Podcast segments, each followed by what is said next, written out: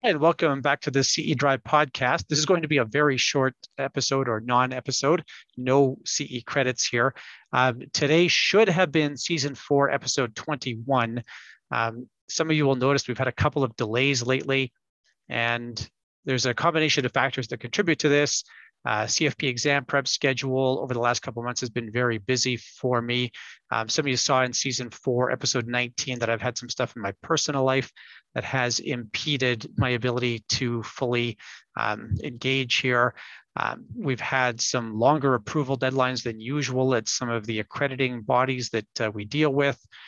So those three factors have all combined and uh, given us a little bit of a heartache here, which is unfortunately translated into a heartache for our subscribers, which I do apologize for. So to get us back on track, we're building in a two-week pause here. So we're going to take two weeks uh, with no episode. There'll be no episode today. The next one will be the one that was scheduled for today, which is with Aaron Hector in two weeks. That should get everything back on track at that point.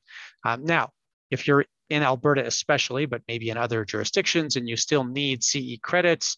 Um, if you're listening to this for CE credits, I'm assuming you're one of our subscribers. If that's true, then at no cost, you can log into your businesscareercollege.com website and you can uh, pick up the class that we're running next Friday morning. So Friday, June 17th from 8 a.m. Mountain Time until 11:45 Mountain Time.